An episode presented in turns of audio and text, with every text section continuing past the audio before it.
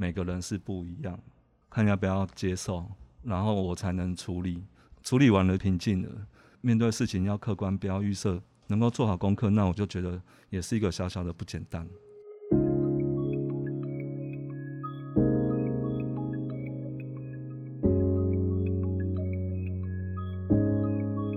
人生只有一件事，什么事呢？你的事，我的事，以及所有人的人生故事。大家好，我是小唐。大家好，我是守明。大家好，我是丽如。欢迎你来收听我们这一集的活学 Podcast《人生只有一件事》的播出。今天呢，我们有三位主持人，号称我们的黄金阵容铁三角哦。除了小唐我自己本身之外呢，还有呢丽如学长。另外呢，我们以后呢还会新增加一位固定的班底。然后呢，这位班底呢就是我们的守明。大家好，那个我是目前还在实习的主持人守明。OK，那呢接下来的。的话呢，我们要欢迎我们的特别来宾乐群学长。大家好，我是乐群。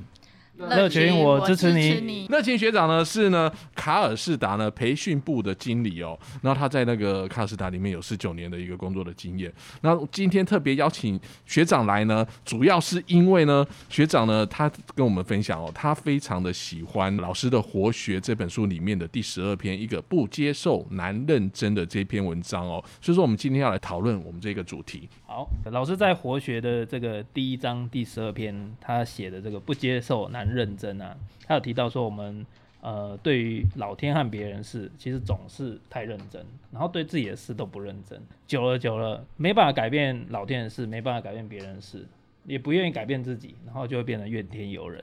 哦，那所以其实真正要让我们活得更自在，老师在这一篇里面，还有讲到说，就是对于别人的事情，其实尽可能的幽默，对自己的事情才需要认真。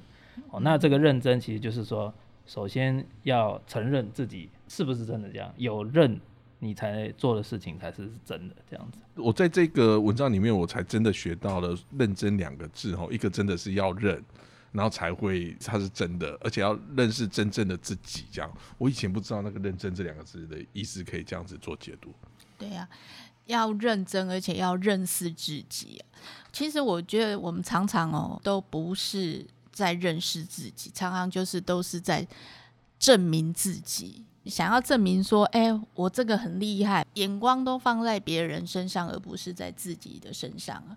一棵树啊，它本来就是树了嘛，它根本就不需要去证明自己是一棵树啊。嗯，所以其实接受自己才是真正的对自己认识，而且证明自己通常是还是建立在别人的认同上面。对，因为别人如果不认同。我们还要更努力的证明自己，所以根本其实没办法做到。嗯，我记得老师在书上面说，台湾有两千三百万个人，就有两千三百万个你呀，所以你证明不完啊，倒不如好好的认识自己呀。可是我们从小的训练哈，在考念书的时候啊，就要用分数来证明自己啊，然后出了社会之后就要用职位来证明自己。其实你要跳脱这样子的框架，真的还蛮难。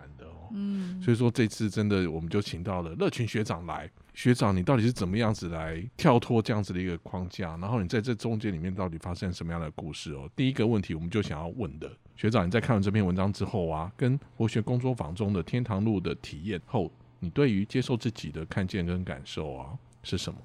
在天堂路的活动之后，其实过程当中到现在，因为已经一年多了，中间有一个很重要的片刻，就是呃，我说我很爱我自己，然后但是我讲那个语调是老师他在我身后拍了一下，他说你爱的好辛苦。其实整个天堂路当然是走完了，但是要接受自己。还真的很不简单，光接受就很辛苦了。这是我那时候的感受，然后想一直在想说，为为什么那么难？为什么要接受爱的那么辛苦？一直到现在，所以在天堂路里面最大的感受是这个。我就很想问，为什么你在你的功课上面接受自己是这么难的一个功课？这个应该已经不可考了。已经不可考。那我们就期待你去三阶可以好好挖一下。这是一个，这是一个方向。乐群，你以前是一个完全不接受自己的人，所以你在天堂路里面就走的比较辛苦。这有什么样的背景吗？说真的是想不到，但是只是说在天堂路的这个活动，那个感受一出来，就觉得哦，原来接受自己好像也不是那么的简单那种感觉。对，可是你至于例如学长说，哎，是因为过去什么的，当然可能有很多的框框，但是目前是真的想不到。嗯，那这篇文章为什么让你这么有感受？你跟我们分享一下。活学它是一本工具书，在我看这一篇的时候是很有感，是因为里面的八个字，在第四十六页里面，因为宗教关系，所以针对里面所讲圣严师傅他说的八个字，面对、接受、处理方向，这个一直是我这几年努力的方向跟目标，还有做事的一个准则跟处理的流程。里面讲的真的很棒，他就直接讲他说，认真的次第。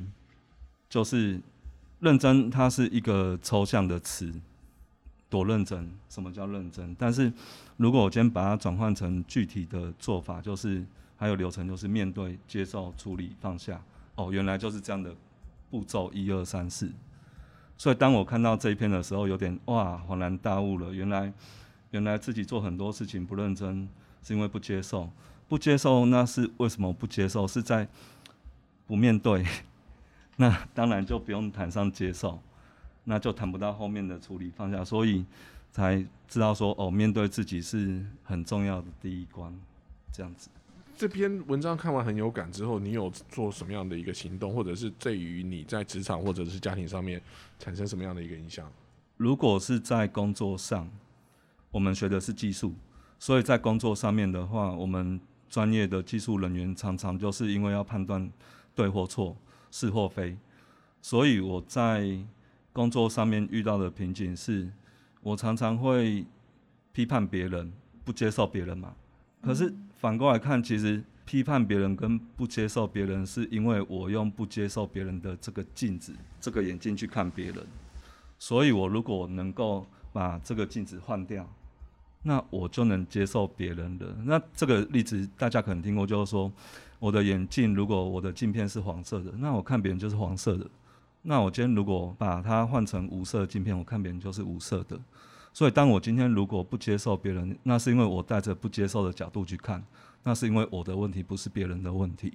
所以，当我如果说能够接受别人，那首先是要先接受自己嘛。所以，其实不接受别人的问题在于不接受自己。我是用这样的角度去想，所以在工作上面，我如果说看到有不顺眼的人，特别是我很讨厌开会，因为每个人想法不一样，然后每个人都要拼命抢着讲话，那火就起来了。可是当火起来的时候，就说：“哎，谢谢他，让我看到说是我有火，所以跟别人好像没有相关，是我自己的修养修炼不够，所以我会有一把火，只是借由这个人这个对象去把我的火释放出来。”所以当我看到了之后，其实功课就又回到自己身上，就是还是得先面对自己，接受自己。这就回到步骤一跟步骤二。那在家里的部分，是因为我跟太太是不同宗教，我我是去年皈依佛教徒，太太她是一个很虔诚的基督教，所以其实在我可能是有偏见的角度去看的话，我我认知的。基督教它是对佛教的菩萨的那个像，他是不认同的。那所以，我当然会有很多的预设投射在太太身上。所以我想说，怎么办？那小孩如果我跟太太加起来三个人呢？他们三三个我一个，那不就三比一吗？哇，那怎么办？又在开始区分跟比较了，然后跟顾虑。所以在两三年前有一次去农禅寺。因为很急，那那时候快要哭出来了，找了一位师傅，那师傅正在扫地，那师傅就看到我，他说：“你找我吗？”我说：“对。”那师傅说：“干嘛？”快问！我在扫地，我就说：“ 我说师傅，我我真的卡关了。”师傅说：“你怎么？”我说：“我太太她基督教徒，她想要跟我对立怎么办？”那个师傅说：“怎么样对立？”我就说：“他他如果以后要把家里神桌上面的菩萨的像拿掉，那怎么办？”那师傅就说：“那你就把菩萨请到庙里面就好了。”哦，原来这样子就可以顺水推舟嘛。那我就问他说：“啊，可是我还有拜祖先呢。”那个祖先人家也认为是不好的，不能崇拜偶像哎，那怎么办？那师傅就说，那你就把他请到你们祖先的那个一起的地方就好，或是请到一样请到庙里面。哦，原来还可以这样想。那后来我问师傅说，那怎么办？太太要我不要烧香，那你就用手拜啊。啊，如果连拜拜都不能呢？因为小孩看到会挂碍嘛，小孩会脑袋会冲突，一个念阿门，一个念阿弥陀佛，小孩会冲突，那怎么办？那师傅说，那你就不要拜就好了，你在心里自己拜，因为重点是我自己的心，无关乎外在的行为。哇，瞬间豁然开朗，外面的天空是蓝的，眼泪真的流下来，可是很感动，原来还可以，我不跟人对立。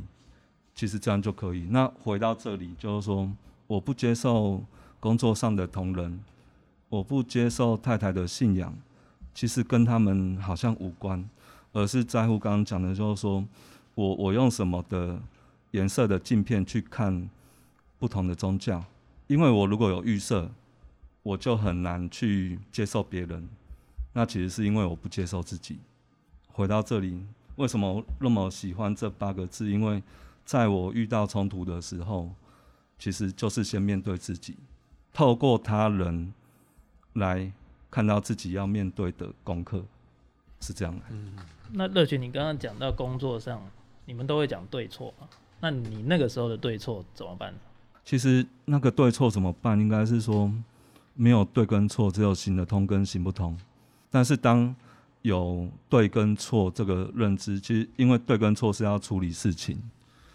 有时候处理事情要先处理人呢，所以我如果跟别人有办法用双赢，就是说你对我也对，我们是要把事情一起处理掉的角度，很多事情事情就处理好了，就没有对跟错。因为有时候我们是用对跟错的这把尺来去看事情，甚至是看人，那就一定会有冲突。可是如果是说你对我也对，那我们可不可以一中求同，来把这件事情处理圆满好？因为想法不一样，所以当然可能就找到解决的方式。那你有有尝试过不要想你对我也对，你想你对我错了，你有这样想过吗？有，这个是更深一层的，就是说他要先经历过刚那个阶段，然后到最后就是说我接受别人也接受自己，然后接下来就是说别人是对的，因为其实我从他身上能够看到你是对的地方，那。我错，其实也另也是我解读的另外一种对，那对错不重要了。老师在书里面他讲到一篇，就是对不起，他他是分开的。我对的这个念头不起来，那我把对让给你，我们是要圆融，我们是要互相成就，或者说互相把事情做好。其实对跟错不重要，别人要对，我就让你对吧。我我的想法是这样。刚刚听乐群讲，我自己自己是有一些就是感受啦，嗯，就是我觉得就是不接受自己或不接受别人，其实我的经验是一个就是控制欲，这个控制欲就是我们讲最简单的就是想要控制别人想什么，可是这控制欲其实什么时候会消失？是可能会必须要碰到一些事情，然后我们才会发现说这个控制是一点意义都没有的。一般如果说会会这样子的话，对我自己来讲，我已经有预设，别人应该要怎么样，哦，别人应该要很守规矩，应该是，嗯，例如学长讲完了，然后真的讲完了，再换守敏学长讲嘛，那怎么那例如学长还没讲完，讲才讲几个字，那守敏学长就插话，这插话不行啊，那是因为我我预设不行，所以我如果能够把这个预设。拿掉，面对我有预设，看要不要接受。每个人是不一样，然后我才能处理。处理什么？不是处理别人，我只能处理我自己。处理完了，平静了，因为我不是把处理别人当成功课。我的重点是要把自己搞定，因为我自己搞定，别人能不能够平静或者怎么样，那是别人的事，跟别人的权利。但是我能够。处理的就是我自己有预设的这个东西，面对事情要客观，不要预设，能够做好功课，那我就觉得也是一个小小的不简单。呃，手米学长刚刚说自己的不受有时候是控制嘛，对不对？然后乐群学长是说有时候是自己的设限嘛。我有时候就会想到说，老师在说，其实人生就是在修，生活就是修。你在很多小事情的时候，你看到自己的不受，别轻易闪，也不要躲。这就是老师说的，停在那里，看看你怎么了。然后，如果你愿意往里面看，你会挖到宝。我就发现说，哎，这样子的认识自己就很喜乐，很高兴。那我就会觉得说，我就是要继续在活血的环境里面，我才可以看到我自己那个老师说的死样子啊。嗯对，那觉得很快乐啊。好，那我我们来问乐群最后一个问题哦，就是我们在工作岗位和生活中啊，其实。有时候我们还是会遇到一些难题，因为我们今天讲到的可能都是我们已经克服的一些问题，对。但是，呃，通常在当下，我们可能还是会碰到一些难题，然后会让自己就是退回原来的样子，可能会有一些想觉得说，还是做事比较简单呐，做人实在太难了。对，那你自己有没有什么方式，就是可以让自己不要退转的这么快？然后，呃，比方说你从书中看到一些东西，这样可以跟我们分享一下。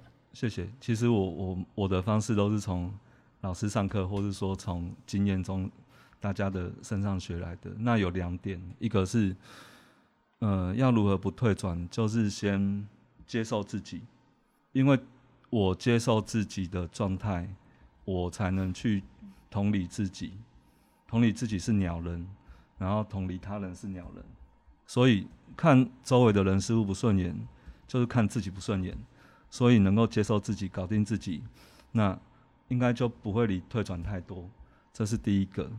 那第二个就是实际执行的方式，因为老师在书里面有讲到一篇，就是从小事做起。那小事做起，他讲的是一些很实际的步骤哦，比如说我每天会看老师的文章，这个是很实际。但我这边所指的从小事做起，指的是古人所讲的“吾日三省吾身”。我每天其实有在做的，呃，就是察觉自己的念头。为什么每天要看书？是因为我每天一定会有些可能过不去的地方，或是说觉得很爽的地方，那些都是情绪。那情绪的背后一定有些念头让我爽或是不爽。那每天回到家，晚上在睡前，我就会把书翻开，然后去看，哎。书里面的目录有没有哪哪一篇主题是我看了情绪的波动又会起来的，我就会把那一篇文章再读三次，因为我是一个不聆听的人，所以我要真的读三次，我才能够静下心去了解老师他真正想传达的意思。对，所以如果说要要能够不退转，两个，第一个是先接受自己，就能接受别人，那第二个是。哎，从小事做起，可以跟我们分享一下你刚刚讲到那个接受自己就可以接受别人，因为感觉其实我们常听到这句话，但是好像有一点抓不太到那种真正的，嗯，那种逻辑性。为什么我接受自己等于我可以接受别人？那在你心里面，你可能你的念头发生什么样的变化？好，我我试着讲看看，因为接受自己代表我能够同理自己，包含自己很棒的地方跟。自己不棒的地方，那我都能够这样对自己了。那当然，我的眼镜看出去就是我能够同理你，同理别人。我是这样的思维去对应的，因为这就是我们讲同理心嘛。当你在用这样子的方法保持自己不退转啊，然后你在跟家人的沟通上，例如说你跟你的另外一半在跟小孩的沟通上啊。因为你刚好提到，就是说你比较不容易聆听对方。那你在对另外一半的聆听跟小孩聆听上面的话，你是什么样的一个状态？哎，还是得先同理。我用小孩来举例好了。如果我能要要同理小孩，比如说我们昨天出去玩过程中有一个事件，就是我要如何同理他，就是我蹲下来和他一样高的位置，从他的高度去看世界，这个叫我认知的同理。那另外就是说，当然小孩很皮，所以看了有时候会会想打他。为什么会想打他？就是因为一定有个预设，所以如果我愿意同理的话，就是先看我这个预设的念头是怎么来的。所以当我能够这样做，嗯、反求诸己嘛，我能够反求诸己自己的念头、情绪从何而来，我能够理解，也接受自己，我对身边的人应该就我觉得比较容易处理，因为有时候看别人看不过去，是因为看自己看不过去，只是透过别人去投射出来而已。那跟另外一半的沟通上呢？我们来自于不同的家庭，然后我们有不同的价值观、宗教观不同、医学观不同，然后教养观也不见得相同，然后金钱观也不一样。所以对我来讲，这个是我太太是一个很好学习的功课。我是把它看成说，我们是互补型的，所以能够同理的方式就是，当他讲，我就先听他讲，但是这个不容易。是这样处理。乐群，我想问一下，就是比方你说看某个同事很不顺眼，这把火上来了，你一定是不很不接受他嘛？那对，那你很不接受他，像因为你刚才讲到一个，就是说可能你的预设立场，预设立场在了，所以你就不接受他这样。那可能我我听有听起来是感觉好像比较跟这个预设立场有关。那你刚才讲到接受自己的时候，你是你是当下看到他，然后你怎么样去跟自己讲对话，然后做接这个接受自己这个这件事情。OK，了解，这就是为什么我很喜欢这篇的原因，就是在我举老板当例子哈，因为老板比较有度量，我们老板讲话很急，当我讲话的时候，他总是会插入，或是常常插入，那我火就会起来。可是当我火起来，我想说，为什么我会那么在意？然后就去想说，一定他身上他有我在意的点哦，他讲话。不听别人把话讲完，我也会这样，因为当他讲，我也在评价他，我的脑袋没有停下来去仔细听他讲话，所以我刚刚讲的是说，为什么我会看他不爽，是因为我从他身上看到我自己有的特质，但是我这个功课没有去圆满。当我有看到这一点，那其实接下来就很简单，就是我要选择说继续怪老板，还是说这是我自己过不去的功课。那当我过得去，其实我要感谢老板，因为是他让我把这把火升起来，让我看到说我还有这把火，那我要修就是这把火。而且当修过去的时候，反而可能会对老板产生一种慈悲心，哎他怎么那么急？因为当老板有老板的压力，他有他的不得不，所以他有他的不得不急。嗯，那能够同理他，就是同理自己嘛。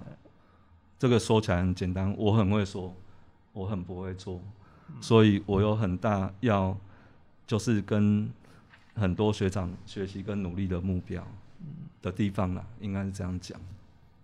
大家共修了，我比较喜欢共修的这个概念。哎、对呀、共真的是修，共修。对，其实人生有什么看头哦？其实就是你怎么看人生呢？好，最后我就谢谢那个热群学长来接受我们的采访哦，谢谢，谢谢谢谢乐群学长，谢谢大家，谢谢谢谢。好的，那刚刚呢，针对于热群学长所分享的，我们可以先把它收纳成三点。